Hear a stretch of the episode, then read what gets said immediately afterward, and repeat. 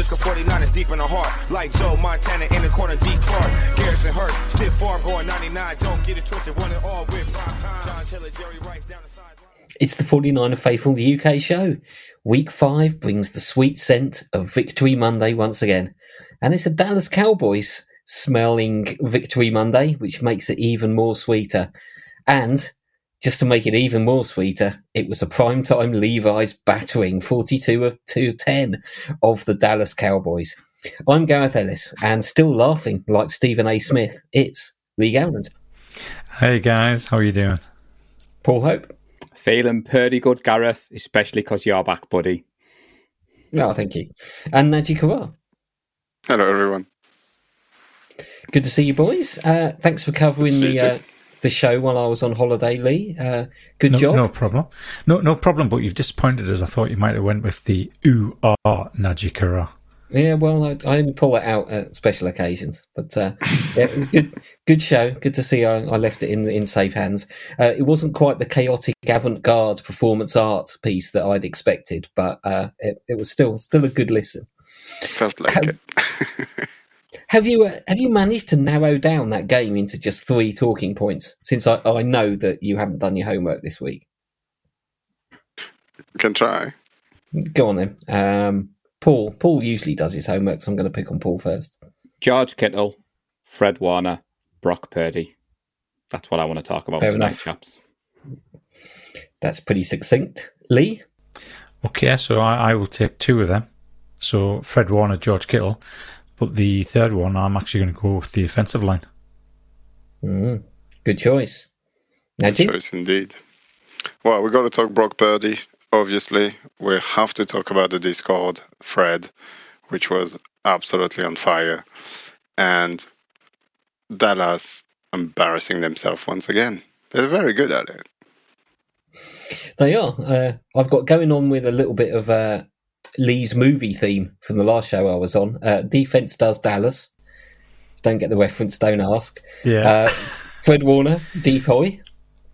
And uh, I'm I'm going to say it. This is bold, and it might be a little bit early, but I think we're all thinking it. Brock Purdy is the best Niners quarterback since Steve Young. yeah. Yeah. I'd agree with that. I'd I- agree with that. I'd, I'd even say since Joe Montana, but uh, Oh, Steve Young was good. That- that's Steve bold. Young was good. Yeah, that is bold. Yeah. That is bold. So al- he's along the movie He's thi- so thing, um, rather than like three three positions or anything like that, I was going to go with um, we, we broke the back of the mountain defense by Very giving nice. by giving them a raw hiding to nothing, and they truly went home as a one star rated team. That's good. I like That it. One night in the Discord group, Nadji. Look what's happened to Mr. Gowland. yeah, But that's yeah. we do have to say, Gareth, not only a huge win against the Cowboys, but our Mhm. biggest victory margin against the Cowboys, I heard this morning. Now, I wanted to test that with And Lee, because Lee's the In historian. three quarters. I I think that would be correct because I think the previous biggest one was 45-17. That would be then. Yeah. Yeah. In three quarters as well. Not even four basically, quarters. yeah. uh, uh, let's start with Brock Purdy then. We we often do. Um, hopefully, I think we're we're going to see some of the narrative change. It's uh, it's Sunday night. It's prime time. A lot of people thought Dallas were going to be a really good team this year, uh, and Brock Purdy just cut them to pieces with as as close to a mistake-free game as you will see from a quarterback. Uh, I've put it out there. Uh, I think he's he's up in that that top level of quarterbacks, even after what ten starts now.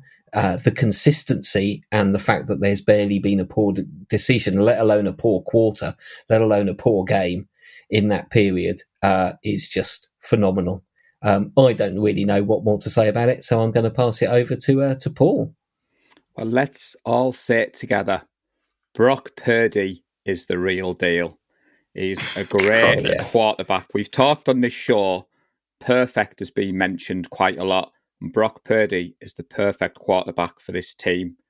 Yes, he has all the weapons around him, Gareth. Um, my non Niner friends were rubbing their hands together for Sunday night football. This Dallas defense, we're going to do this to Brock. They were all very quiet today, chaps. And the mm. talk has turned to the Browns defense is going to be his real test. But you, you, you touched upon it there. He finished the night 17 for 24 for 252 yards, four touchdowns, and some of those throws. Now, for the stat people out there, I saw this stat, Gareth, that saying Brock can't throw. And I thought, this will be good for the show. Brock threw all four of his touchdown passes from outside the tackle box. It was the most in a game since the next gen stats era. He completed seven of 10 passes over 10 air yards for 166 yards and three touchdowns, and he leads the NFL on completion percentage at 72.1% on such passes. Now, I could spend hours waxing lyrical, but all I'm going to say is the confidence we have in this offense. Najee was driving the Brock Express last year. Lee and the chaps were at Miami. How can you not enjoy watching this team? Brock Purdy, those throws. Am I right, Najee? Have I said enough there, oh. or are you wanting to jump in and mix a little bit more of what I've said? Yeah, I you know it's really interesting because I think Collinsworth put it pretty well when he uh, the game started. You just you expect when you look at the tape and you look back at the games, you expect to see just him being helped by CMC and Deebo and Kittle and Aiyuk and Trent Williams and you know a good running game and a good play calling and all that. But it's it's not even that. I think it I generally think CMC is that good because Brock Purdy is that good. And BA is that good because Brock Purdy is that good. And Kittle and all of that. That I, I think with the narrative is going to change, but I don't think it's going to go quite the way it should be, which is he's the best QB in the league by far right now. I think he's better than Herbert, he's better than Mahomes, he's better than Josh Allen, and it's not even close. Um, I mean, I watched the Vikings Chiefs game, and Pat- Patrick Mahomes is a very good QB, of course, but the the way Brock Purdy is playing right now is it's just another level. Um, I think somebody said it in Discord, and I know that's going to make some people shriek a bit, but it does remind me of like 2012 Tom Brady. He's just unstoppable. He's just dealing and winning. He does whatever he wants, and it's unstoppable. Um, no one has been able to so far. Stats shows it. It's just yeah. It, it's not a train anymore. The the Brock Purdy Express is. It's a full on rocket ship, full on into space at full speed, as fast as you can go, and it's never coming back. Um, it's just he's so good. He's so good. I'm definitely buying more jerseys. I don't even care. I just yeah. I don't know what else to say about this guy. Go on, Lee. Come on, more mate. superlatives, please. So, I, I agree that Brock Purdy is the best performing quarterback in the NFL currently, and I think that's a lot to do with the sum of all the parts. So I think he's I think he's a excellent quarterback what he does, and I'll pick out two particular throws, and they were almost identical throws as well, but they went to different receivers. One was to Aiyuk, one was to Deebo, where he dropped it smack bang in the middle of four different uh, Cowboy defenders, and that had pinpoint. to be pinpoint. And he did yeah. it twice, and he did it with ease. And at no point in that game was I worried that he was going to throw an interception. He had a couple of batted down at the line of scrimmage so, so does every quarterback. Yeah, it happens. But I think because of the team he has around him and his skill set, I think Najee's right. He's the best performing quarterback in the NFL at the moment. And I don't think any team would relish going up against them. Um, we, we mentioned the Browns. I think it was Paul that turned around and said, somebody said, oh, well, your next big test is coming up against the Browns. You have to do it against the Browns first. And I kind of do agree to some extent because I definitely rate Myles Garrett above Micah Parsons. I think he's a better player. So I think he's going to be um, a, bigger test for us. But I also think to say that, to say that is unfair on Brock Purdy. Brock Purdy has now done more than enough for people to sit up and take take note. And Richard Sherman has been one of his uh, most uh, ardent advocates he's telling everybody how good this guy is. And we've seen yep. it. We've seen it. I mean, I mentioned it pre-season last year. There's just something different about him, just the way, just the way he moved, the way he looked, and he just looked as though he was laser focused all the time. And even when things weren't going that well for us at the start of the game, when we getting our drive stopped a little bit after after the first drive. That is, you could see the focus in his face. Right, what, what do I need to do to move the ball again? And it's just so pleasing to see. There's a there's a prime example, uh, the, the big play to Aiyuk that got called back for a hold yeah, or something. Yeah, some hold. Both, yeah. It was a hold, yeah. I was just like, oh, what a shame. And then he goes next, very next play, yeah. and it goes for 30 yards again. Exactly. It's just like he has, you can't just like, bad plays just slide off him. Like, and it's not even a bad play; it's a good play that gets taken away. But you know, generally that just that kind of stuff stalls the drive because you're out of rhythm and you're a bit annoyed, so you're not as focused. Doesn't bother him. It's like, oh, okay, it was a hold, no problem. I'll just do it again and again and again and as many times. He's just everything that he does, he does so well. It's very impressive. Yeah, you, you could see both um, Brock Purdy and Dak Prescott were polar opposite, opposites last night. Even, mm, even when the yeah. Cowboys were still in the game, but it wasn't going Dak's way, you could see the, the, the pressure, the stress on Dak's face. Yeah. And he was getting frustrated, whereas Purdy wasn't. And I think that was the huge difference. Because Dak Prescott, he, he can throw the ball, he can hit receivers, but he's always got that little bit of um, doubt in him whether or not the, the occasion is going to get too much into just silly little things, which he did last night several times, to to my delight. well, Lee, you've said that there. I'm glad you mentioned Dak. Dak was 14 for 24. Purdy was 17 for 24. But the big difference was Zach, uh, Dak turned the ball over three times. Purdy threw for four touchdowns. There was the fumble recovery as well, Najee, but he actually threw for three interceptions because watching that game back. So, yeah, like you said there, Lee, the stats, if you look, they both had 24 completions. And just while I've interrupted you, we've talked on this show about the offense and Kyle Shanahan, but I think we need to start saying that it's because of Brock Purdy. It is the mm. weapons, but it's Brock Purdy now. And that's why I'm laughing, Lee, because the non Niners fans who've been hitting me up on Twitter, who've been waiting for him to fall flat on his face, surely they have to see it now. I know we're uh, biased, we're a, we're a home team show, but for me, it's because of Purdy and it's not the weapons around mm. him. Yeah, I mean, exactly. there is pre- there is precedent. Like Jimmy did play with. I know CMC was very young to the team, but it did play with everyone, and we barely scored 17 points a game.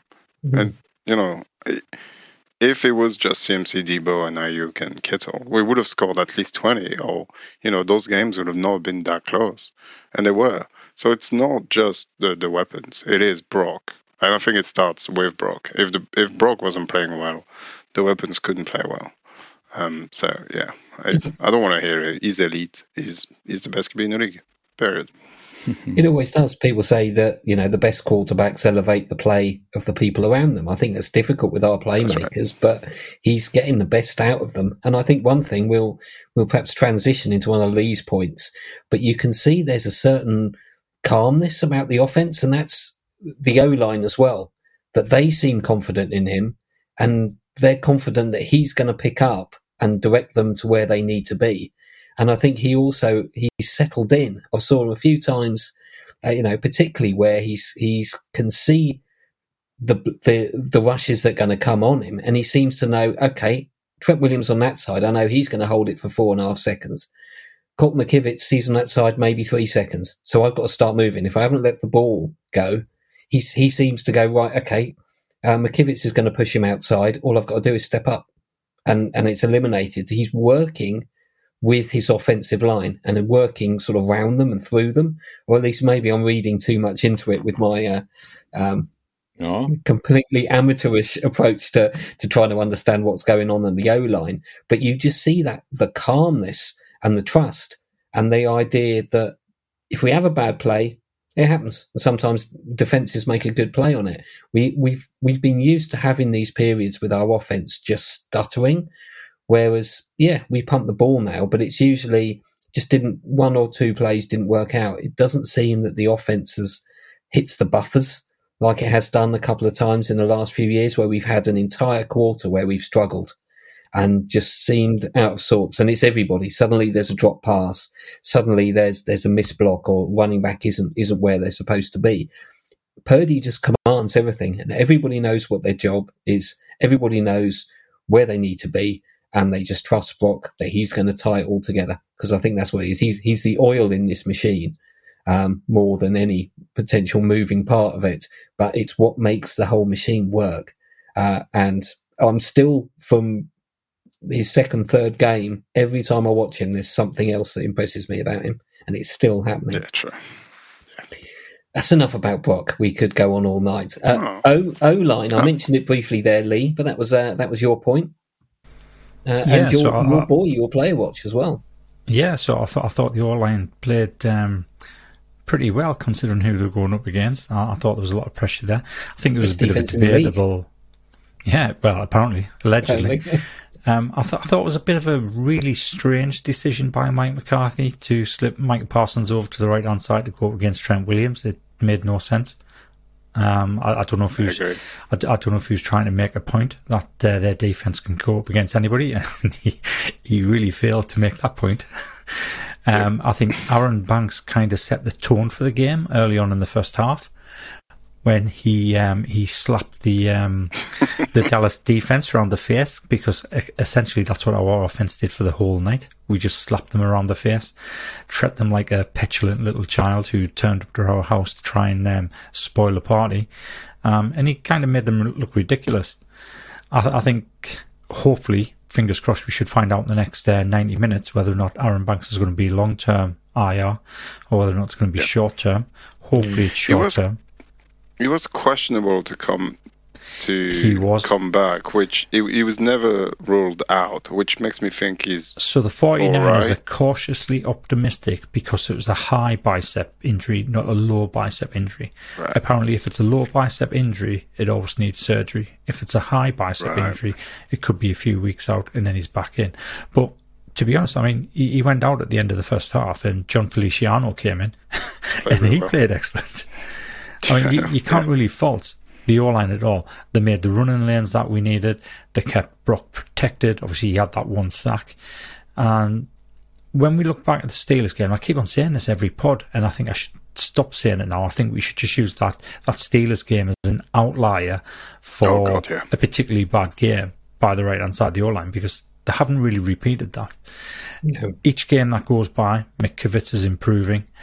Um, I, I, I can't remember if it was last game. No, it was game against the Rams where he did let, let a little bit pressure through, but he's improving week by week, and you can see that. And he's bound to because it's the very first year that he's played right tackle. And the more games you play, the better you're going to get. And again, I'll say it. I always said three to four weeks before we can actually see what they're really like. So that came at the Cardinals game, and then last night just seemed to be, it, it just seemed to bear fruit all over the field, both sides of the ball, and we just dominated. And I mean, the O line was the one weak point that I thought we might lose that battle, and we didn't. We won that battle hands down. Hmm. I think but I feel a bit sorry for Trent Williams because he made it all the way home and found that Micah Parsons was still tucked in one of his pockets. So I had to run him back to the stadium to catch the bus home. I've, I've, I've got to say, Trent Williams made Micah Parsons look incredibly ordinary. Incredibly did, yeah. ordinary. I, I don't think he'd have that type of success against Myles Garrett, which is what I was saying before, because I think Myles, Myles Garrett is a better player. Um, but when you looked at Micah Parsons last night going up against Trent, it could have been anybody that you were watching. Could have been any any defensive end that we've seen this season going up against Trent Williams. He, he just threw him aside like a rag doll most of the time. Bef- Before we move on, Gareth, I'm smiling because I watched the press conferences today on my lunch break. That's how exciting my lunch break was. And when Wow. Brock Purdy was asked about the O line, he was beaming from ear to ear, this smile on his face, and he was straight away giving love to the big guys up front who were saying, I can't do it without you. Now, my non Niners fans are waiting for the stats to come out because they believe that the Dallas pass rush, for some reason, there was something wrong with it. And I was like, yeah, there was something wrong with it because our offensive line played well. And I'm looking at the stats, Yeah, like you said there. Micah Parsons. I was going to do a PDA at the end and say, anybody know where he is? Because he hasn't been seen since he stepped into Levi Stadium. I mean, all the Cowboys fans were hitting me with he was going to be the defensive player of the year. He was going to come into Levi's. He was going to, you know, show you what a real pass rush can do. And like you said, Lee, the fact that they lined him up against Trent Williams just played into our hands. Now, the Niners ran the ball, Gareth, 41 times for 170 yards, but Najee we smiling because on the preview pod we talked about what we needed to do well, and it was like lighting up like a Christmas tree on Discord, Gareth. But that Jordan Mason touchdown was a thing of beauty. The way that Oline stood up and he just powered mm. through. And I'm not normally one for a cheeky celebration, but I've got to admit, Najee, when he put his hand up to celebrate when he was through the hall, that was just poetry in motion for me. So I just wanted to mention those two things about the O line before we moved on. Yeah, we'll talk Jordan Mason in a bit. Um, yeah, I mean, they did their job very, as you said, not just laying up Micah Parson against Trent Williams was weird, but just rushing four the whole night seemed really baffling uh, thing to do. I thought they could get home with just four and not get picked apart by Brock. Um, clearly wasn't a good choice for them. Um, but yeah, no, Colton McKivitz played a lot better. Uh, his, his pass um, uh, protection is a lot better than McGlinchey. However, his run block is still to be desired. I think we're really struggling running right. Um, definitely not as good as when McGlinchey was around. There's a couple of times you can see he's, you know, he's slapping his hand because he's a tad late or he's missed a block on, you know, tunnel screens and uh, on the stretch on the right side. But he'll get there. I'm not, I'm not worried. I don't. It doesn't really matter to me uh, when you can just run left towards Trent and and just finish them with Jordan Mason whenever you can. It doesn't really matter. Um, but yeah, no, you're right, Lee. I think that's the good thing is you we're seeing progression from McKivitz and Burford as well. Um, and it's it's just I, it was always going to happen. All lines take time to gel and get better and into rhythm. And uh, it's only week five, you know. There's 12, 12 more games to play. So, so, so what um, I found out, what, what I found really interesting about the O line is Aaron Banks played pretty much the full first half. I think I, don't think he came out until the end of the first half, and then Jon Feliciano played the second half.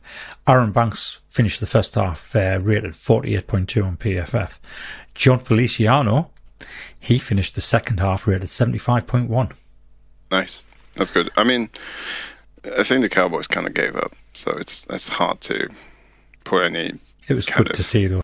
It was a oh, beautiful it was great thing. To see. No, I'm not a saying that. I was just thing. saying the thing with PFF Graves sometimes is they they're not pinch and salted. They don't give you the context of what. what well, yeah, I mean that, that, that's obvious when you have a look see who our highest graded player on offense was, and that's Jordan Mason with a ninety-one zero. Yeah, which yeah, yeah. 10, 10 carries. I mean, he played really well. He did. Yeah. he did. I'm, I'm, I'm, I'm not putting him down. I'm just saying.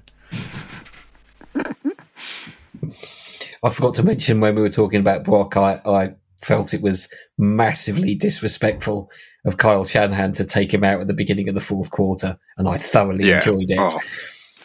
Although I would have loved to have seen him till the end and just put 60 points on them.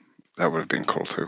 But no, yeah, ultimate disrespect. Do, do, you not think at the back of Kyle's mind he's thinking potentially we need to go up against this team again in the playoffs? Because even even though we put a beat down on them, I, I know I know some NFL coaches don't like to run the score up.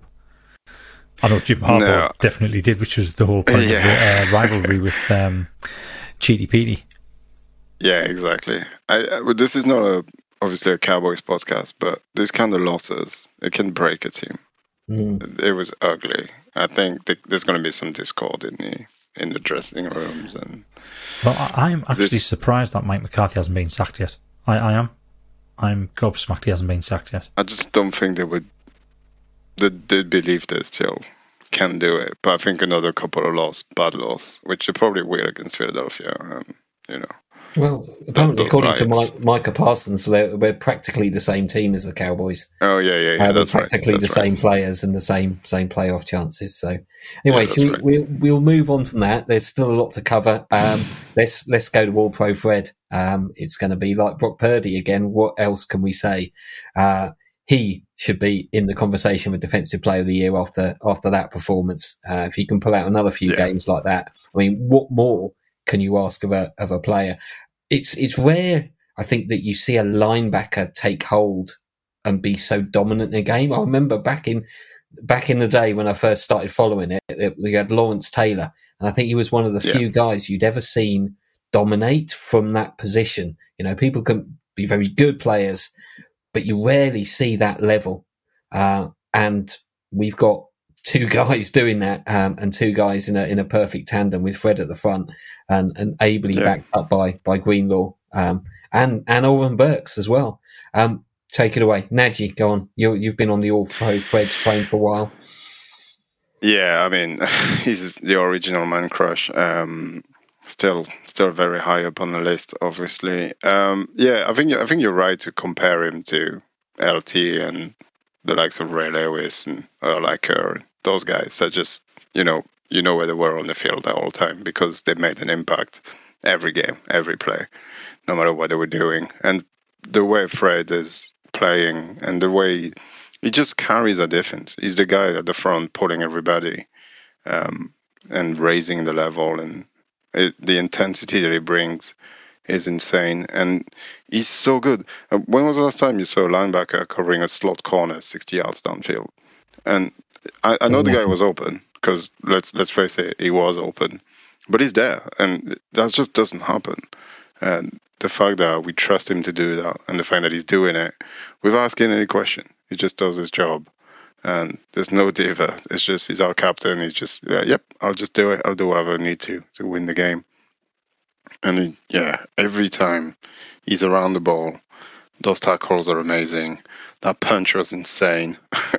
it's just like, and then he got the pick, which we called finally uh, of the deflection of of your guy Gareth, Mm-hmm. uh, the other way around. Did it, Oh, it happened the other way around, didn't it, in against the Rams?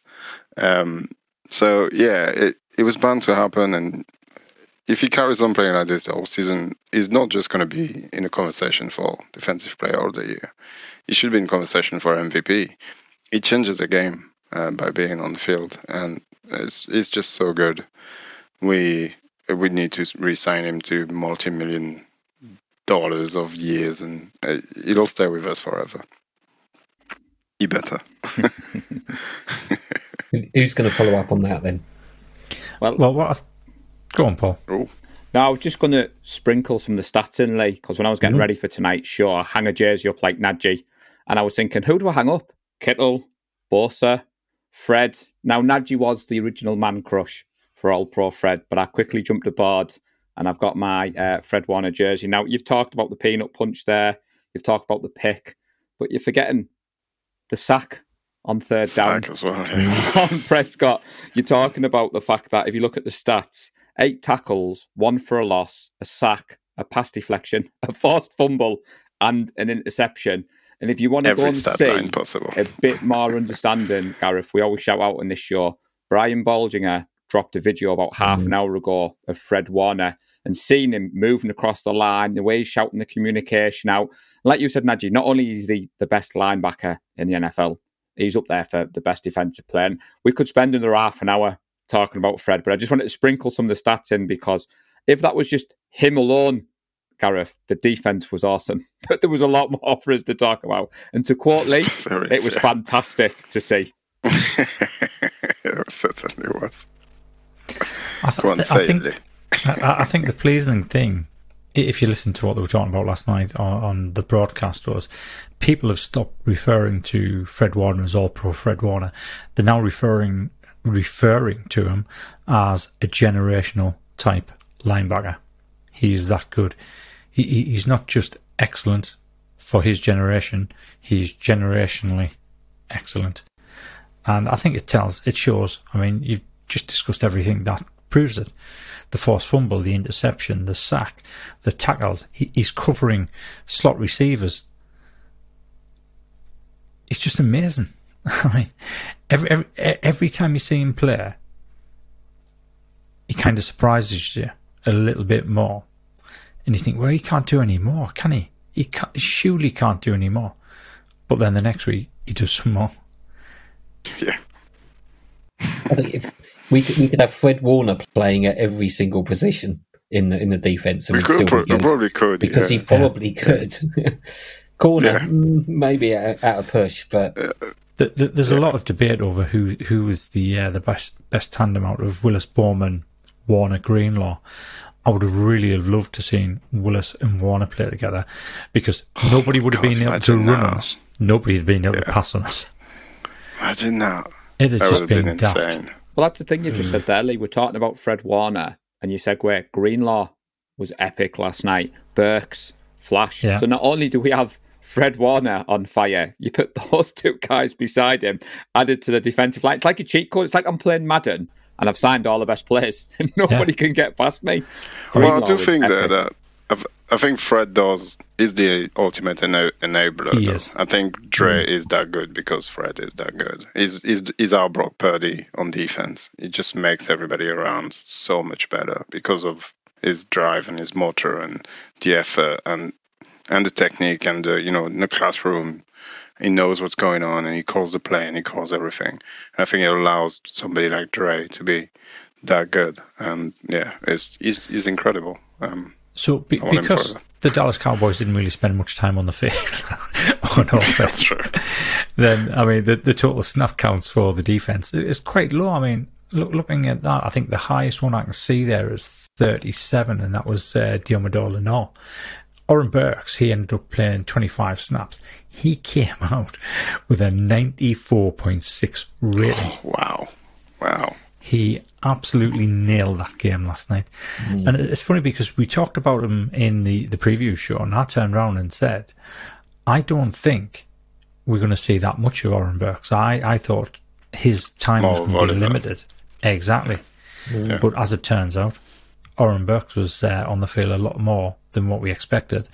And he did play his part, and he played his part really well.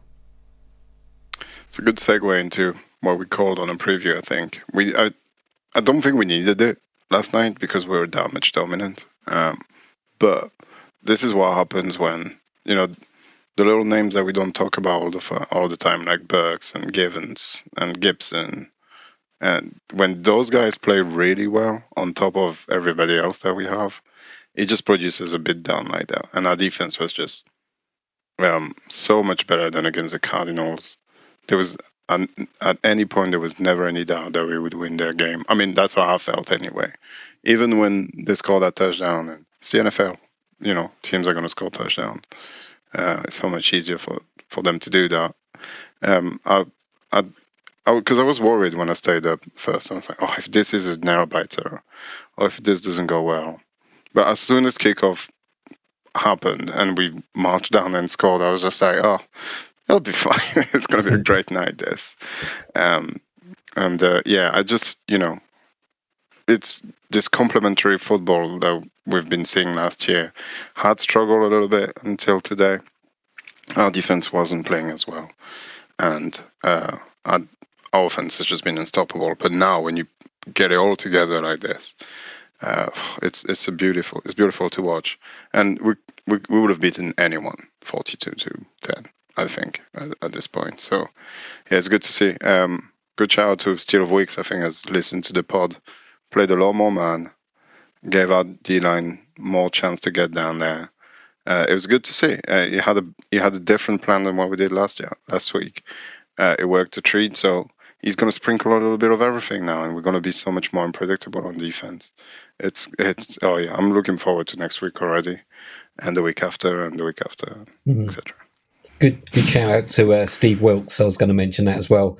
Obviously, we forget that defense has been together for a long time, but it's only the fifth game with this defensive coordinator. And I think you can see the the scheme and the rhythm and the feel for the game and, and the play calling is all beginning to come together. And like you said, uh, it's great to see suddenly other defensive names like Oren Burks, Isaiah Oliver, and, and good to see Kevin Givens appear on the stat sheet he's been hanging around yeah. for a few years now, um, and it's great to see him um, have a, a, a bit of a bigger day than uh, than the sort of spot cover that uh, we've seen from him before, uh, and it it bodes well. I think uh, Dallas just couldn't do anything, and that's what our defense is doing to teams. They've just stopped them doing what they want to do. Um, and that's winning the line of scrimmage, and then all the other guys mopping up anything that comes through. Uh, and yeah, it's a it's a joy to watch. Anything else on the defensive side before we move on to uh, uh, Mr. G Kittle? I think the birthday boy. Well, we we should mention because we haven't talked about it that we did trade for another defensive mm-hmm. uh, end, um, which I, I think is super scary for people to even think about. That we could actually be better next week. Uh, but yeah, Randy Gregory, formerly of the Cowboys, um, Thoughts? I mean, for what we're paying, it's no brainer. yeah, the rich get Cheap in richer. Don't I mean, Nick, salary. Yeah. Nick Bosa said it's an eighty million dollar edge rusher for what eight hundred thousand, and there was a lot of talk, Gareth, last week that Bosa's not getting sacks. This defensive front isn't getting sacks, but Dak Prescott was hit nine times last night, seven by the defensive line, and a sack for Nick Bosa. And we smothered their rushing attack, and the blitzers just ate. And it doesn't always, we've said on this show, the eye test, you don't always have to get stats. I think Najee is a big one for that. Dak Prescott was shell shocked. He did not know where that pressure was coming from.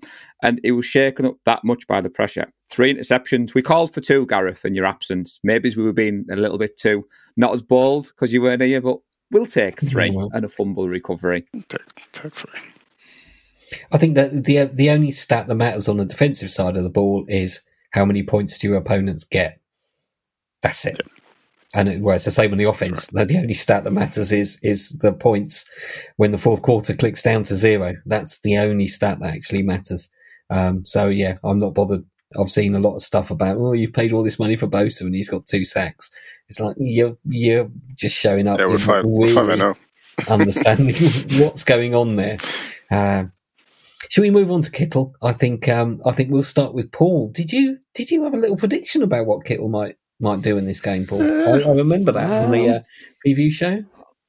All, Did I, all I can say, chaps, is you you have taught me well. So to give you your credit, Gareth, you've introduced the new segment of the scouting report. You've made me go away Mhm. and watch a lot more game tape, and I did feel quite smug that I said against this type of type of defense, George Kittle would have a big day. Now, what's interesting, he only had 67 yards, chaps. He had three touchdowns.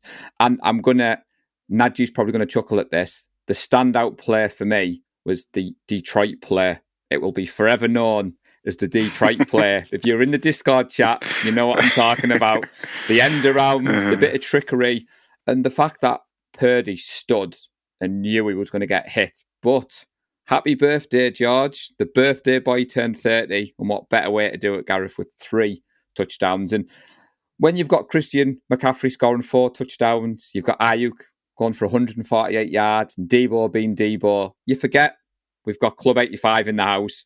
And that's the beauty of this team. How can you not be excited watching this team one week at CMC? And for me, George Kittle, all three of his touchdowns were just fantastic, to quote Lee. I was absolutely dancing around. Um, he became the most recent 49er to set a career high with his three touchdowns, surpassing his previous high of two.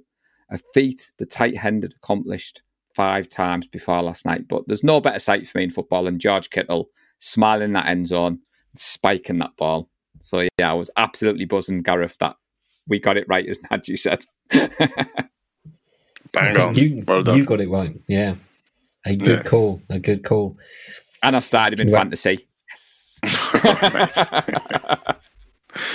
nice, nice, nice. Can you add anything to that, Najee? I think I've been great to see him. He's been quiet, but we know George is happy to do whatever he needs to do. And I think we've we've seen Yeah, last think- season how effective Shanahan is at using him now. This is exactly what I'd expect. Quiet and then one or two touchdowns, or quiet few games, and then Shanahan will pick his game and say, "This is going to be your game." Yeah, I mean, Quiet, I think, is doing a disservice to him Yeah. because CMC doesn't get that many rushing touchdown and rushing yards without good old George blocking um, because he's he's the best at it as well as being a threat like this. Um, yeah, no, it's not much else to say. It's good to see though because you do sometimes, even as a fan, tend to forget that he can do it and he has the ability to be the best tight end, receiving tight end that is in the league if we were that kind of offense. Um, but no, I'll take it. Uh, you know, great prediction by Paul. Uh, great play designed by Detroit. Thank you very much. Uh, we'll take it. We did make it look slightly less good. I think they practiced it more than than we did. Um, but yeah, no, it was it was it was wonderful to see that and to have a, a Josh Gill all day. Uh, not far from uh, national end day, so maybe he's ramping up to that. So maybe he'll have four touchdowns next week. Or is I it next wanted- week? I think it might I be asked next for week. five, didn't I, Najee? I was being You- greedy, you Gareth. did, I yes, asked for yeah. five, but I'll settle for three every week, Gareth, if that's Three, Yeah, three is very good. Give the poor guy a break. yeah. Yeah, I, th- I think the good thing about uh, George Kittle is he's the ultimate professional. He never ever complains when he's not getting the targets. He doesn't Yeah. complain that he's being asked to block all the time, and then he'll have a game like this, and you can just see how much he's enjoying it.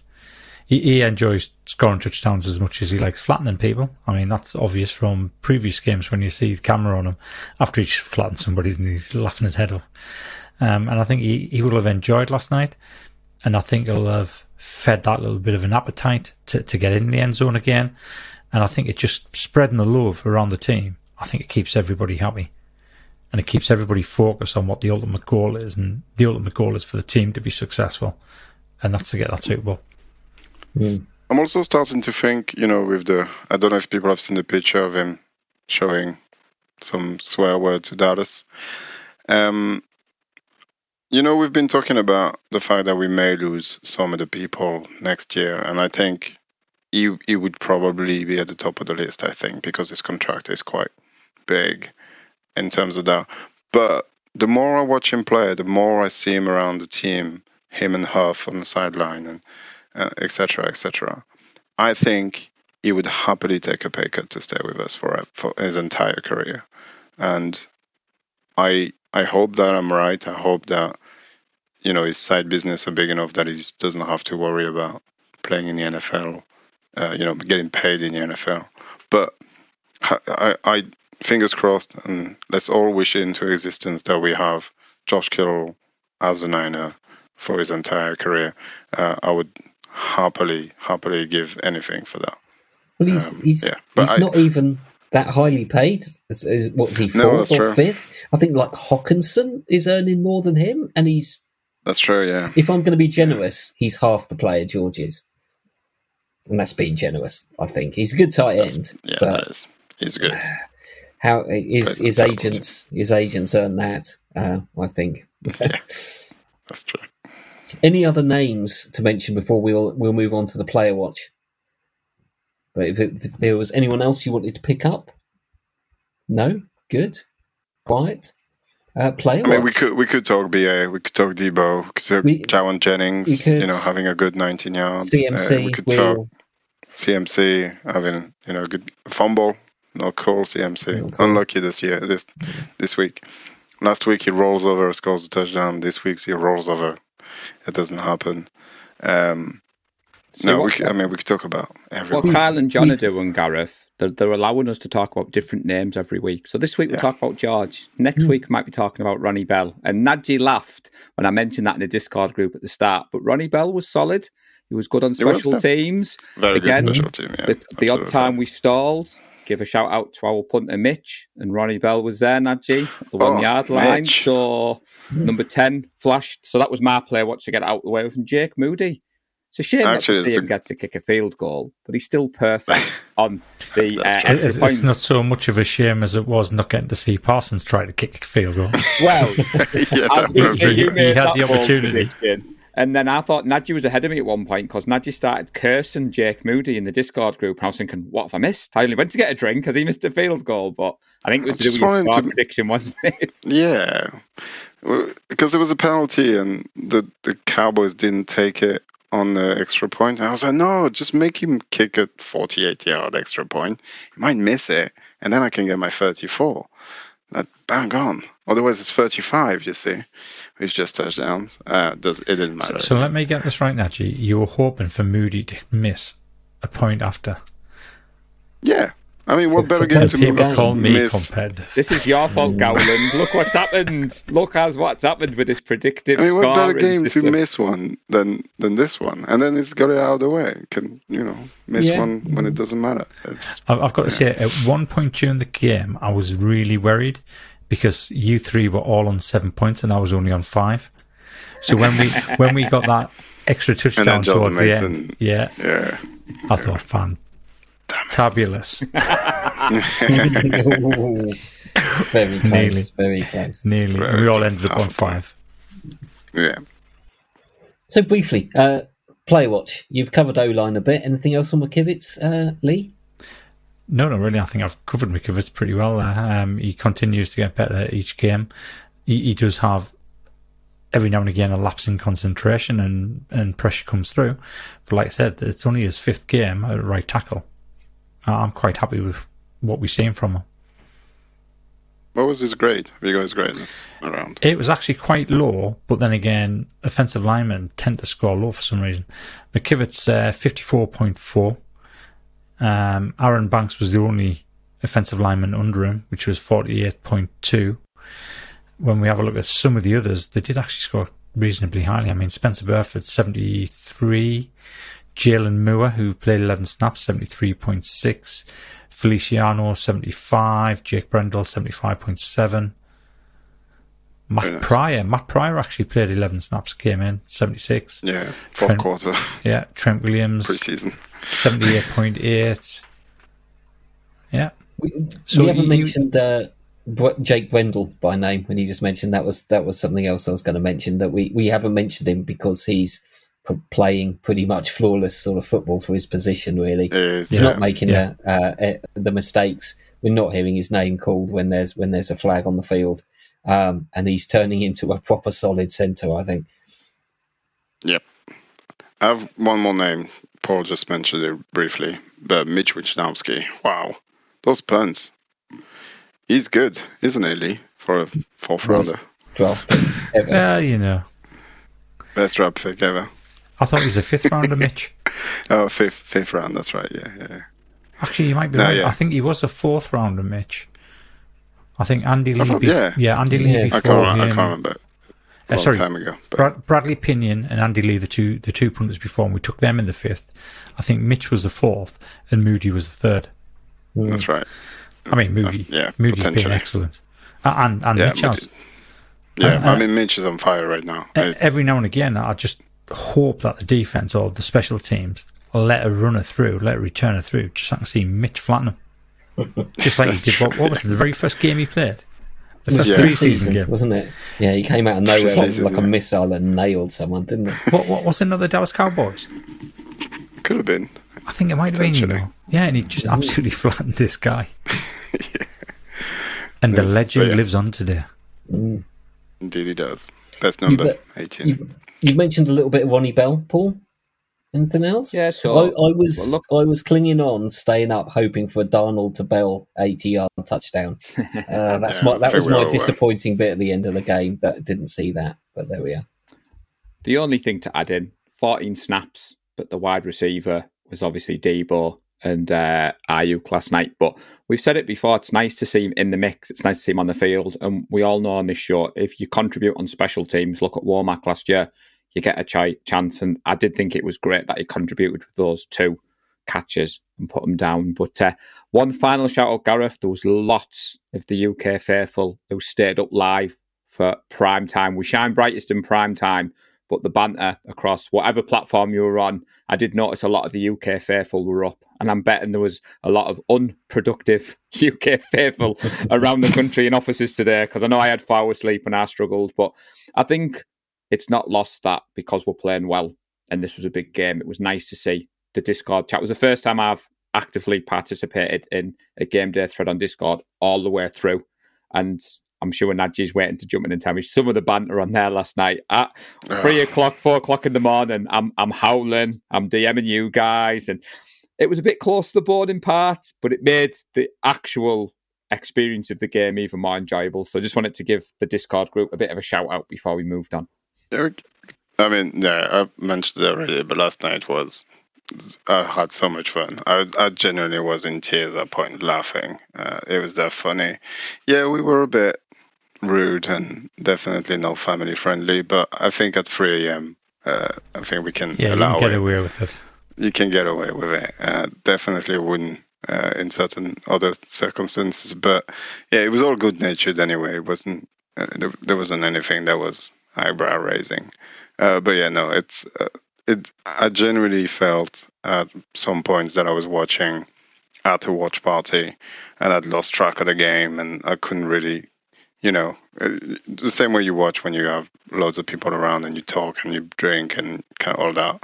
You know, it it felt like it, and I was by myself in my living room at 3 a.m., 4 a.m. Uh, so uh, all I can say is thank you everyone that joined in.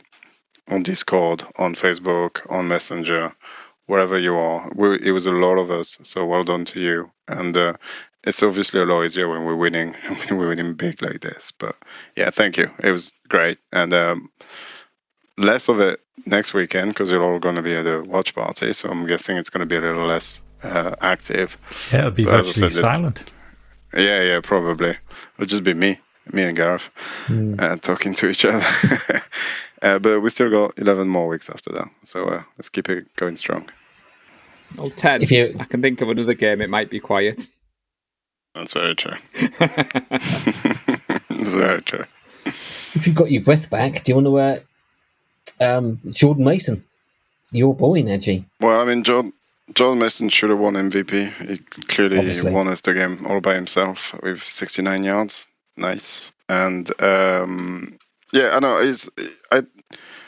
yeah, I I'm gonna go back to what I said during the preseason.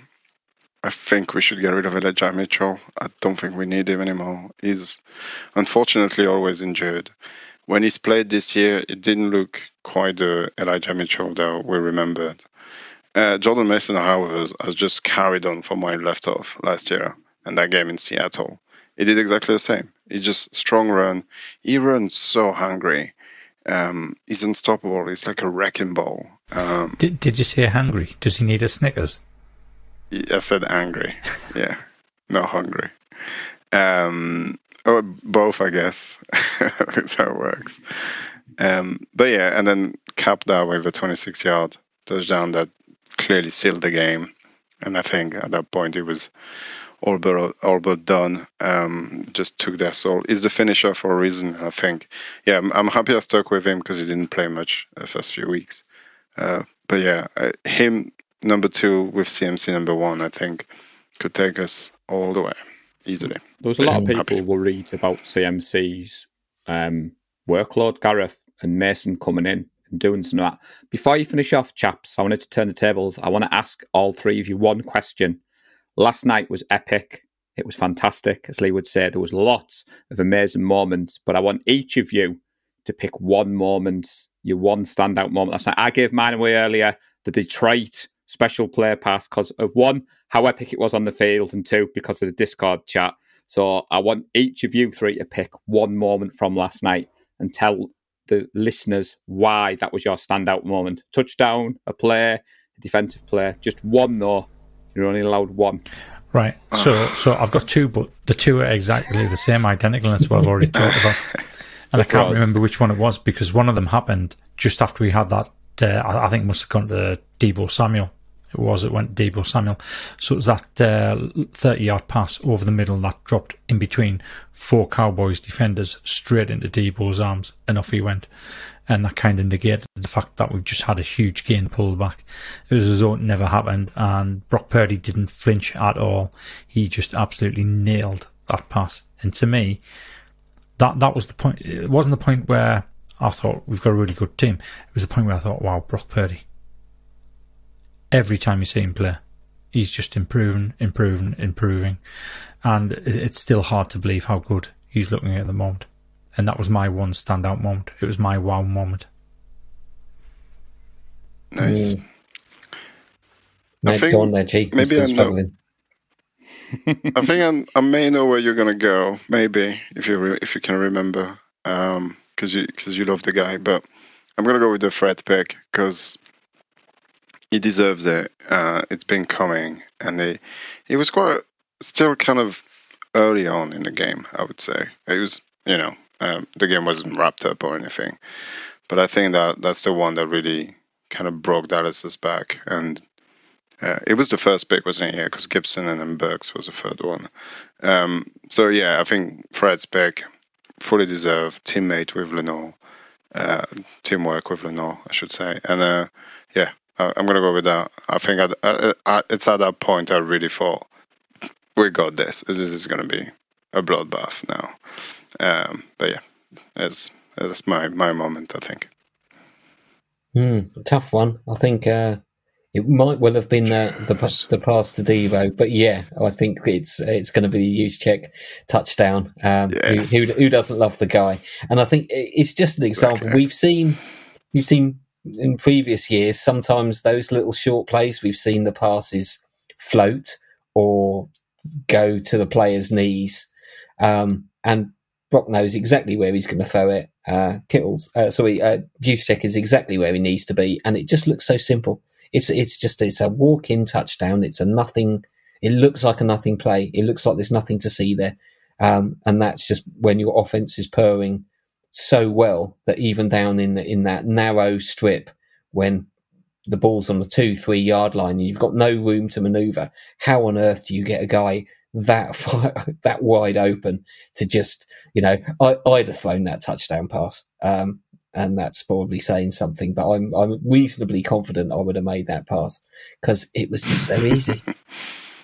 Or, or at least Rocky makes it look that easy. Um, and yeah I, I do love me a Juszczyk touchdown um, he's, he's a guy I'd love to see him get, get his scores and love to see him get his yards because he does all that dirty stuff you jumped ahead of my uh, my player watch. Demo Lenoir, another good game, I think, pass defended, um, and pretty quiet game for the for the passing attack from Dallas.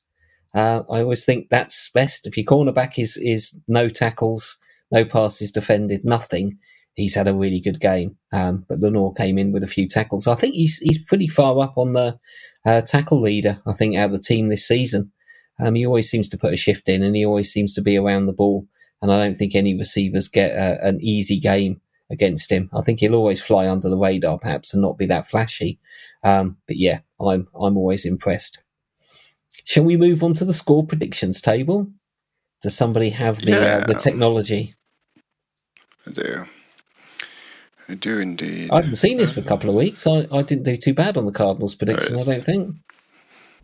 You did. Well, spoiler alert! You still lost. yeah, because we scored seven, unfortunately. Yeah. But look at your points now, Gareth. I'm impressed, buddy. Clawing it back, clawing it back. Yeah.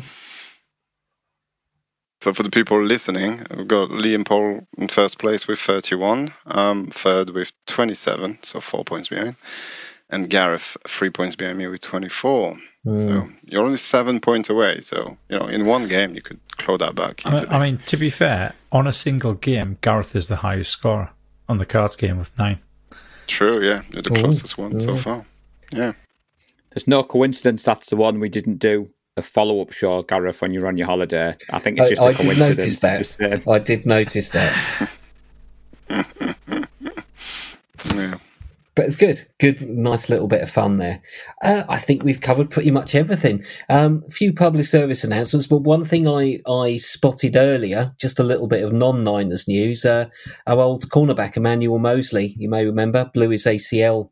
I think it was his right oh. ACL last year in week five. Came back for the Lions this week in week five, and he blew his other ACL. Um, oh, terrible horrible. to see. So a little bit of uh, I know he's he's not with us anymore, but get well soon, E man. Um, he was turning into potentially a good player.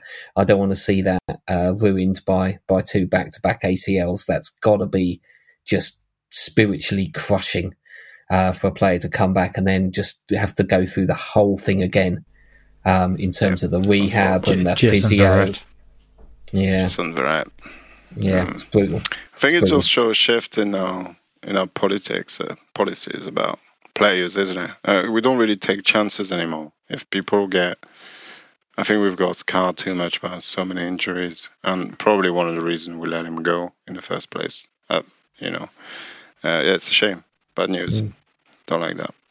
No.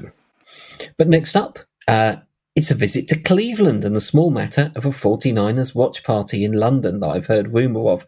I will sadly be unable to attend, so so that's probably Thanks. just doubled the uh, uh, the amount of other attendees. Uh, anything, any final uh, things to say, Paul or Lee? I think hopefully everybody should be pretty much up to speed with it because you're you're a bit late now if you're not. So I could say again for people that didn't listen to the last show. But yeah, just make sure that you download the 49ers app and then you can get your ticket on that because you'll have to show your ticket as you go in the door. Um, there's currently 500 tickets sold. We don't actually expect 500 people to turn up. With it being a free ticket, people will have registered just in case they do want to go. Um, we've already had a few people turn around and said, "Look, I've got a ticket. I'm not going." can you give it to somebody else? And we've managed to put them in touch with somebody else who didn't get a ticket. So at the moment, I, I don't think there's any outstanding tickets to, to give away. But if anything comes up during the week, we can try and put you in touch with the person who's holding that ticket. Um, I think the last thing is just enjoy yourself when you get there next um, Sunday and make plenty of noise because the Sky cameras are going to be there. They're going to be broadcasting from the venue again. Um, Fantastic. And obviously, we're, we're all kind of on trial. well, we're wearing mm. the home red, and I know we're trying to kind of emulate what Breezy and Chapman do with the whole Rush Road trip and the takeover. So I'm yeah. not saying you have to wear red, but that's what I'm going with, and the people I've spoke to are going with a red jersey. And, and like you said, Lee, if you've never been to a watch party before, you've probably part of the group, you've seen the social media. Come to the party, and if you don't know anyone else, come and approach me or Lee, or come and approach someone you might have spoke to on the Discord group. And I'm sure all four of us will say once you've been to one watch party, you'll come to another one. And if you walk into the venue and you don't know anyone, you're a 49ers fan, you know everybody in that venue the second you walk yeah. in. Um, there'll be yeah. lots of us dotted around all over London because a few people booked hotels before the uh, venue was announced. I mean, I think you're there pretty much all weekend, Lee. I think I get in about one o'clock on the Sunday yeah, afternoon. so I'm going to be in Cross, London so. from the Thursday morning because I'm in for a business meeting on the Thursday night. Um, so I'm I'm there four, well. four or five days. Nice. Uh, one more thing I would say is if you know chanting and being amongst a loud group of people cheering uh, for their team is not your thing, that's fine too. If you want to find a quiet corner to just watch the game among other 49 faithful uh, in the UK, that's absolutely fine too. You will not be pressured into doing anything. Feel free to come and just tell people, I'm just gonna, I'm just coming here to watch, and it's it's totally fine. We are very nice. Everybody is and understanding. Uh, so do not be afraid to to be yourself. Uh, it's very important. Just come and enjoy. Do you do you? Um, and if you're a little shy and you need, uh, you know, a bit of guidance to get involved, I'm sure these two up there and many more will uh, come and talk to you and try and bring you along because that's what we do. Uh, but no obligation. If if all you want to do is sit by yourself and watch the game, that's totally fine. Absolutely. And that's a good thing to wrap it up on. Thanks for joining me, lads. Uh, good to see you again. Thanks for everyone who listens and watches and supports the show. The podcast will be back later in the week to preview the Browns game. Do enjoy the rest of your victory week. Do enjoy all of the uh, people eating a little bit of humble pie from the Brock haters. Um, and I am enjoying a little bit of the autopsy on how bad Dallas looked. Um, I don't think it takes the shine off us that that's been some of the focus um, because I've still been enjoying it. Hope you have enjoyed it too. Go Niners. Happy October. Bang, bang, Niner gang. Francisco 49ers deep in the heart. Like Joe Montana in the corner, D. Clark. Garrison Hearst, Stiff Farm going 99. Don't get it twisted, one and all with prime time. John Taylor, Jerry Rice down the